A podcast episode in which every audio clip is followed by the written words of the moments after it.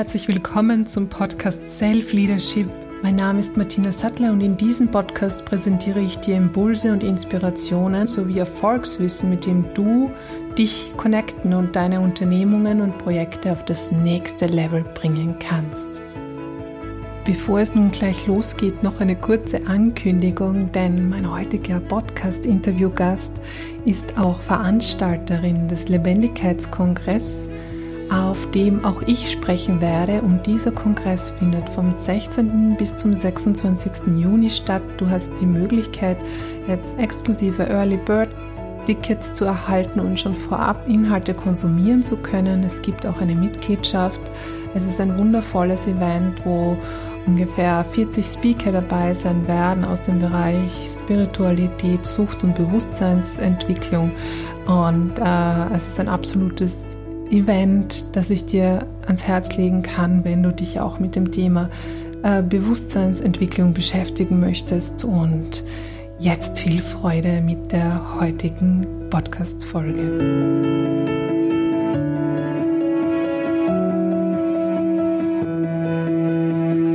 Im heutigen Podcast darf ich euch eine Frau vorstellen, die ähm, du vielleicht schon kennst. Sie ist nicht nur Bewusstseinstrainerin und Autorin, sondern auch Kongressveranstalterin und hat eine besondere Berufsbezeichnung zusätzlich, nämlich sie ist die Suchtlehrerin ähm, und wie sie sich auch selbst nennt, äh, Lebendigkeit äh, die Lebendigkeit in Person, sagen wir mal so. Das ist jetzt auch, was ich dazu sage.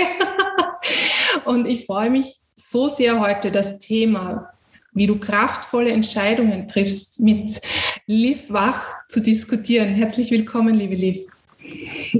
Ganz, ganz lieben Dank, liebe Martina, und auch für die wunderbare Vorstellung.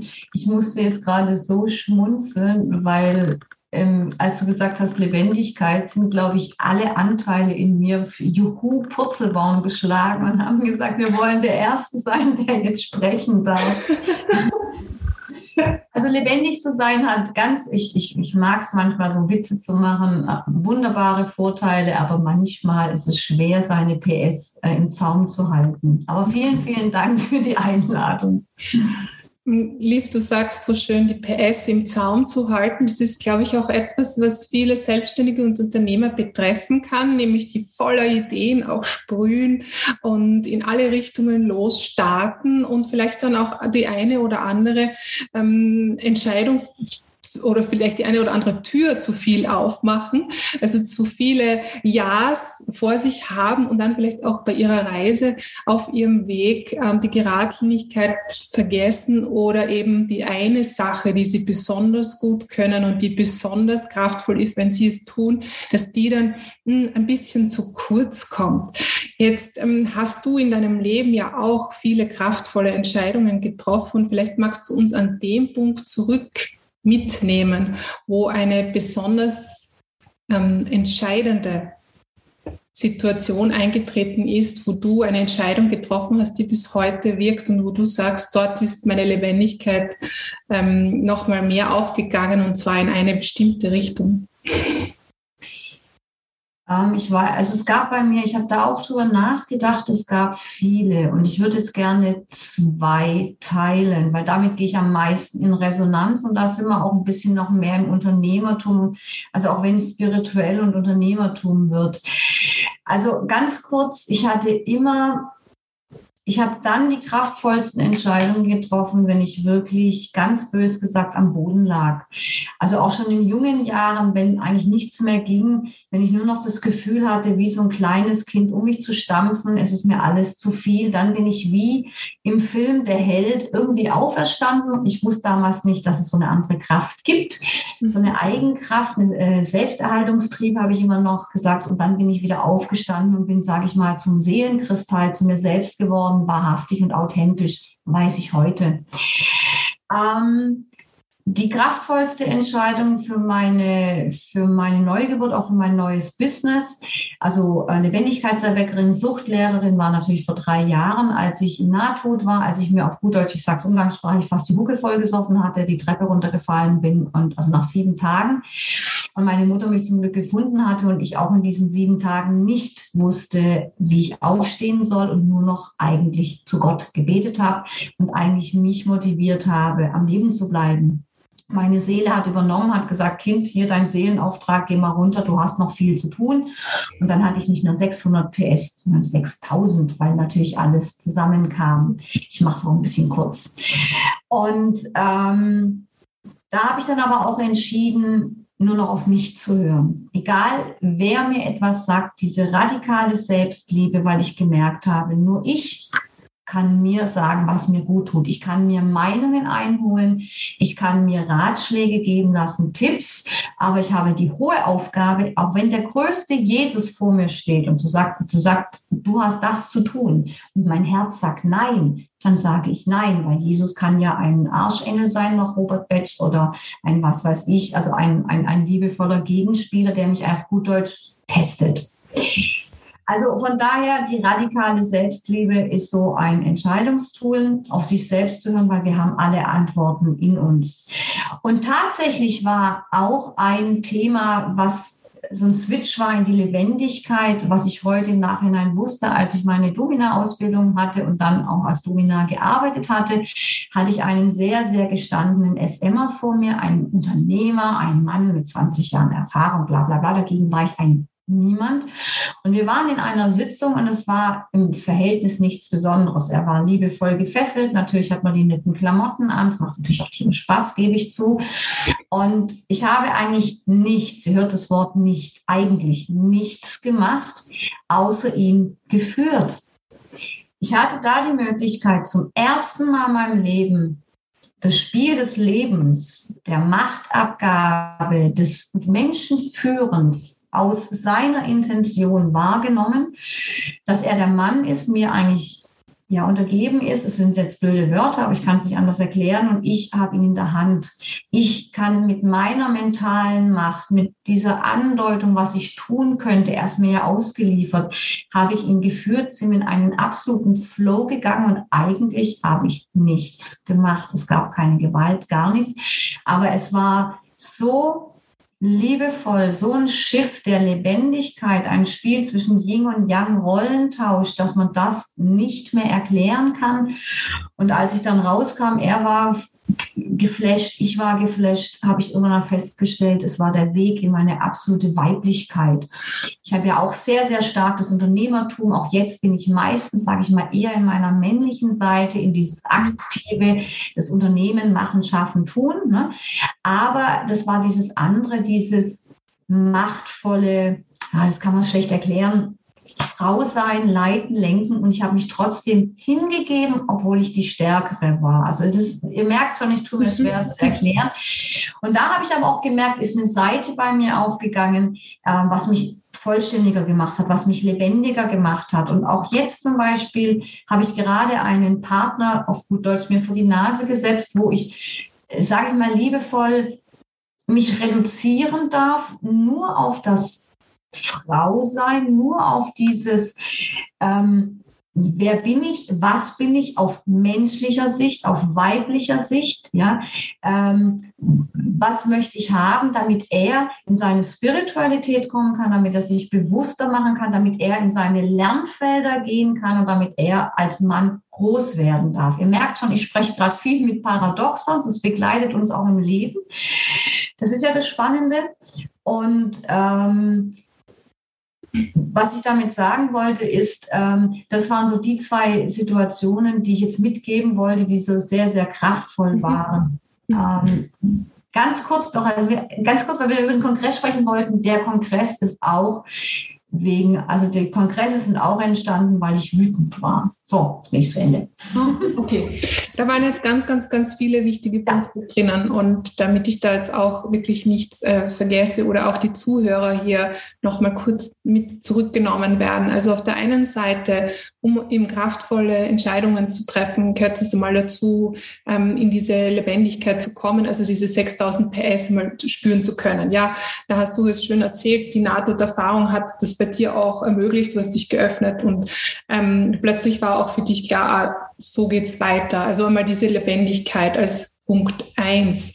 Ähm, äh, auf der anderen Seite hast du ganz, ganz, danke für dieses wertvolle Teilen dieser Erfahrung, einen ganz, ganz wichtigen Punkt bezüglich Yin und Yang, also diese Weiblichkeit, Männlichkeit angesprochen und wie, äh, wie wichtig es ist, dass wir da in einen ja, einen Einklang kommen. Selbstliebe äh, davor eben noch als, als Teilaspekt, der dazu eigentlich der Hauptaspekt ist, ja. also damit ich überhaupt die anderen Aspekte entwickeln kann. Also Weiblichkeit, Männlichkeit im Business ja ähm, wirklich auch gerade jetzt, glaube ich, möglicherweise eine, eine ganz, ganz wichtiger Faktor, dass wir ähm, erfolgreich in diese neue Zeit gehen können und andere Elemente eine stärkere Betonung geben können.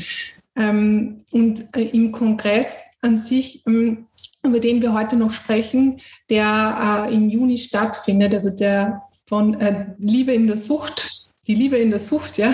Ich muss dann immer schauen, Liebe in der Sucht.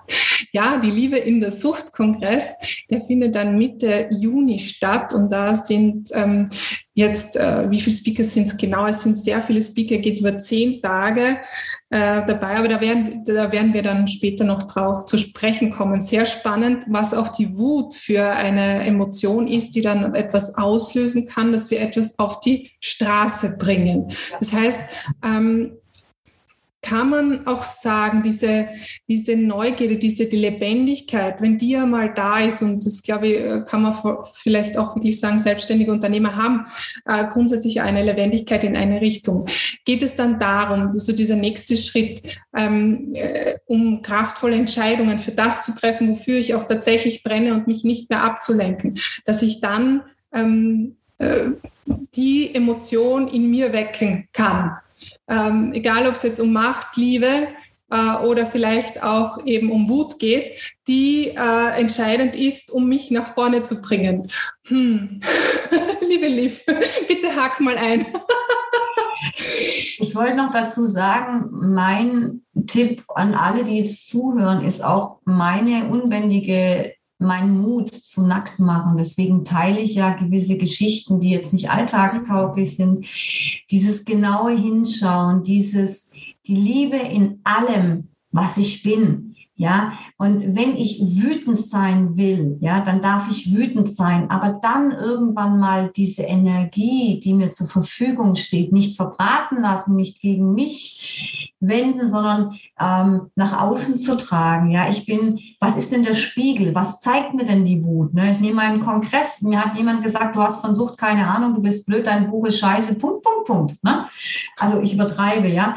Ich war so sauer, ich war so wütend und dann bin ich am nächsten Tag durch jegliche Gefühle, durch, durch Zweifel, ich habe keine Speaker, nichts. Und dann habe ich es, ich kann nicht schreiben, bla bla bla. Habe ich das Einzigste gemacht, was ich kann, Messenger genommen, draufgedrückt und habe geredet, weil das kann ich. Bei minus fünf Grad habe ich keine Ahnung, wie viel Speaker und einfach kurz mal so alle Minute musste ich dann neu drücken und habe dann in, in zwei Stunden 17 Speaker gehabt. Ja, ich habe einfach mich hingestellt wie so ein kleines Kind und habe dann zum Glück das gekonnt oder auch ähm, das, was ich, was aber jeder kann das Umwandeln, ja. Es ist ein Spiegel, es ist ein Geschenk, wenn mir was nicht gelingt. Und Scheitern, auch zu deiner Frage, ich glaube, ich weiß jetzt nicht, ob du sie gestellt hast oder ich sie gehört habe es gibt kein Falsch, ja. Alles führt mich weiter. Ich habe so viele Berufe ausgeübt, ja, von Lehrer, Domina hin und her. Letztendlich ging es immer ums Gleiche. Ich bin der Lehrer. Es geht mir um Menschen sehen. Es geht mir um meine Gemeinschaft. Und heute fahre ich alles zusammen, was ich je in meinen 51 Jahren gelernt habe. Und die Macht der Gefühle, ich hoffe, ich trifft jetzt nicht ab, ähm, die Erlaubnis, sie zu haben um dann kraftvolle Entscheidungen zu gehen. Das ist so oft auch so ein Türöffner. Wir sind ja gewohnt, immer Anteile von uns abzuhaken. Ja? Das heißt, wenn ich so und so viele Gefühle nicht leben darf, äh, schneide ich mich ja von meinen Gefühlen ab. Das heißt, ähm, ich habe nicht die Power, wenn ich sie auflasse, wenn ich sie kanalisieren kann, wenn ich die mhm. Schönheit der Trauer, der Melancholie sehe. Wie viel wunderbare Liedtexte, wie viel Melodien entstehen, weil Menschen traurig sind, weil sie ihre Seele sprechen lassen. Ja, auch in meinem Kongress ist Ute Ulrich dabei. Auch die hat irgendwann mal diese, diese, diese Kanäle geöffnet, gelernt, sie neu zu kanalisieren und hat dann ihre, ihre Berufung gefunden, ihre Entscheidung getroffen. Ich mache nicht mehr Coversongs, sondern ich gehe nach mir. Also in unseren unterdrückten Gefühlen steckt das größte Potenzial. Wir müssen es nur lernen, anders zu übersetzen, nicht abzuspalten, auch nicht gegen uns zu wenden, sondern diese Energie zu nutzen. Es unsere Lebensenergie. Ich hoffe, ich habe es jetzt gut erklärt. Ja, das heißt, also die Lebendigkeit äh, fordert uns auf, also Gefühle zuzulassen, Gefühle zu leben, Gefühle zu kanalisieren. Jetzt ja. ist das äh, ja oft so, dass wir Gefühle, wie du gesagt hast, auch unterdrücken. Und ähm, inwieweit ähm, spielt, spielen hier jetzt auch Süchte eine Rolle, gerade wenn wir Gefühle unterdrücken? Und inwieweit kann Bewusstseinstraining uns da rausholen? Oh, eine ganz, ganz große Rolle. Ähm, ich nehme das Beispiel, mein Vater war Manager im mittelständischen Unternehmen von meinem Sandkastenfreund. Der Papa war weltbekannter Opernsänger. Also ich bin in diese Welt des Unternehmertums ähm, groß geworden. Ich kenne die Parketts. Aber was habe ich zu Hause gesehen? Zwei erwachsene Männer, die abgewatscht worden sind, die erfolgreich waren. Nehmen wir den Opernsänger, der einen einzigen Ton, ich übertreibe maßlos, in anderthalb Stunden falsch gesungen hat. Deswegen wurde er kritisiert, nicht für den restlichen Erfolg. Ja. Männer, die zu Hause kleine Kinder waren, die, die die technischen Geräte auseinandergebaut haben, die abgegangen sind, die ihre, was weiß ich, was mit uns Kindern gemacht haben, um wieder ihre Kindlichkeit, ihre, ihren Abenteuerlust, ihr, was weiß ich, was zu leben. Und sie wurden in ihren Berufen gefordert, alles einzuklappen, stark zu sein, dominant zu sein, der perfekte Opernsänger, der perfekte Manager, bla, bla, bla. Ihr hört's schon, ja. Und haben dann gelernt, natürlich ihre Gefühle zu unterdrücken. Sie hatten dann natürlich die, die Frauen, die ihnen den ganzen Rücken freigehalten haben, die sich selbst aufgegeben haben ob der Karriere, ne, ihr hört schon. Und dass dann irgendwann mal so Sätze kommen wie, ich kann nicht mehr, ich werde süchtig, ich ertrage das nicht, äh, es ist mir zu hart. Auch ich als Unternehmensberaterin hatte immer das Gefühl, ich sitze im, im, Office und ich musste alle Sekunde damit rechnen, dass jemand anders um die Ecke kommt. Ich sitze da, ich arbeite und ich kriege ein Messer ins Rücken, weil ich irgendwas falsch gemacht habe. Ja, das war Tagesordnung. Auch der Freund, der Werksleiter von einem Automobilunternehmen irgendwo in Spanien sagte auch, du Firma zu 80 Prozent der Zeit, meiner Zeit, wehre ich Mobbingversuche ab. Das war vor 20 Jahren. Ja. So viel zum Thema. Ich glaube, Süchte sind ganz normal durchzuhalten, abzuhalten, höher, weiter, schneller, ähm, hart zu werden. Und ähm, mhm. Bewusstseinstraining beziehungsweise Süchte sind für mich Wunderbar. Also ich gehe mal gleich in den Shift, in den Perspektivenwechsel, um Mut zu machen. Weil ich glaube, wir müssen ja da dazu sagen, Sucht ist nicht nur einfach äh, Drogen zu konsumieren, sondern ebenso Gewohnheiten zu leben, wie, ähm, ja, wie ein Wahnsinniger zu arbeiten oder ja. äh, so, so, permanente Verhaltensweisen an den Tag zu legen, von, die wir, von denen wir vielleicht zeitweise gar nicht wissen, dass wir sie suchtmäßig betreiben. Perfektionismus als Frau überall Kuchen zu backen. Ähm, Helikoptereltern, Mütter, die immer die Hausaufgaben ihrer Kinder machen, die mit ihren Kindern lernen und, und, und, und, und. Also Süchte, das hast du was Gutes gesagt, sind nur die Spitze des Eisberges. Ich ähm, gehe immer runter und ich sage, wir sind alle süchtig und wir dürfen auch süchtig sein. Und ich liebe Süchte.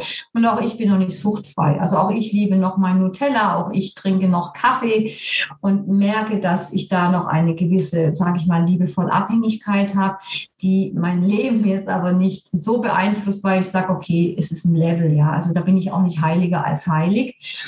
Ähm, Süchte sind für mich trotzdem so schön, weil wir sie alle haben, weil für mich Süchte Suche nach Lebendigkeit, Suche nach mir selbst ist. Ähm, wir wollen eigentlich die Abenteuerkinder sein. Ja, wir sind als Kind da gehe ich jetzt auch schon langsam ins Bewusstseinstraining. Kinder bis zum siebten Lebensjahr sind im Theta-Zustand. Theta-Zustand ist die zweitiefste Gehirnfrequenzebene. Da nehmen wir auch, die Kinder nehmen bis zu 40.000 Mal mehr wahr. Deswegen sind die ersten sieben Jahre in der Entwicklung auch meistens die traumatischsten, weil wir da 40.000 Mal mehr mitnehmen. Und ähm, wenn wir uns Kinder angucken, selbst Jesus sagte schon, werdet wie die Kinder, aha, mhm. hat ja auch irgendeinen Sinn. Ähm, was sind wir da? Wir nehmen das Leben leicht. Wir lernen laufen, ohne dass wir es können. Wir entdecken die Welt, wir fallen hin, Entschuldigung, wir fallen auf die Schnauze, wir stehen auf, wir gucken nicht nach hinten, wir haben Mama lieb, auch wenn sie uns gerade eine Ohrwatschen gegeben hat, warum auch immer ich übertreibe. Ne? Also diese Leichtigkeit, diese Lebendigkeit, diese Verwandlungslust, dieses, dieser Spielplatz gefällt mir nicht, also nehme ich einen neuen Spielplatz. Das ist für mich das richtige Spiel des Lebens. Das ist für mich eigentlich unsere Aufgabe, die wir durch unsere Erziehung, durch die preußische Erziehung, durch das Erdzeitalter verloren haben, doch durch andere Sachen, die lassen wir alle weg, die ich aber in meinem Vater und dem Opernsänger noch blitzen habe sehen. Und je älter sie geworden sind, desto müder sind sie geworden, desto mehr Kraft haben sie verloren, desto mehr ähm, wollten sie auch nicht mehr gewisse Sachen leben. Mhm. Und Lebendigkeit heißt, mich auszutoben. Wenn ich eine Ente als Ente auf die Welt komme, bleibe ich eine Ente. Wenn ich ein Porsche bin, bleibe ich ein Porsche. Ja, ich muss mir einfach bewusst sein, was bin ich, was möchte ich und wie lebe ich das vollumfänglich. Ähm, wie komme ich dahin? Und nicht mich dann zu vergleichen, weil eine Ente wird nie ein Porsche, ein Porsche wird nie eine Ente. Wir haben andere Aufgaben. Ja, aber wenn die zwei sich treffen, dann können die sich unheimlich gut tun. Ja, die, die Ente setzt sich auf den Porsche drauf, wird mitgezogen und der Porsche wird mal ein bisschen langsamer von der Ente. Also ihr seht schon, ich mag Autos und ich liebe Bilder. Aber sie können sich nie vergleichen. Und es ist auch frech, dass wir uns vergleichen, dass wir uns vergleichen, weil jeder als Seele auf diese Welt kommt, darf geliebt werden, ohne dass er etwas leisten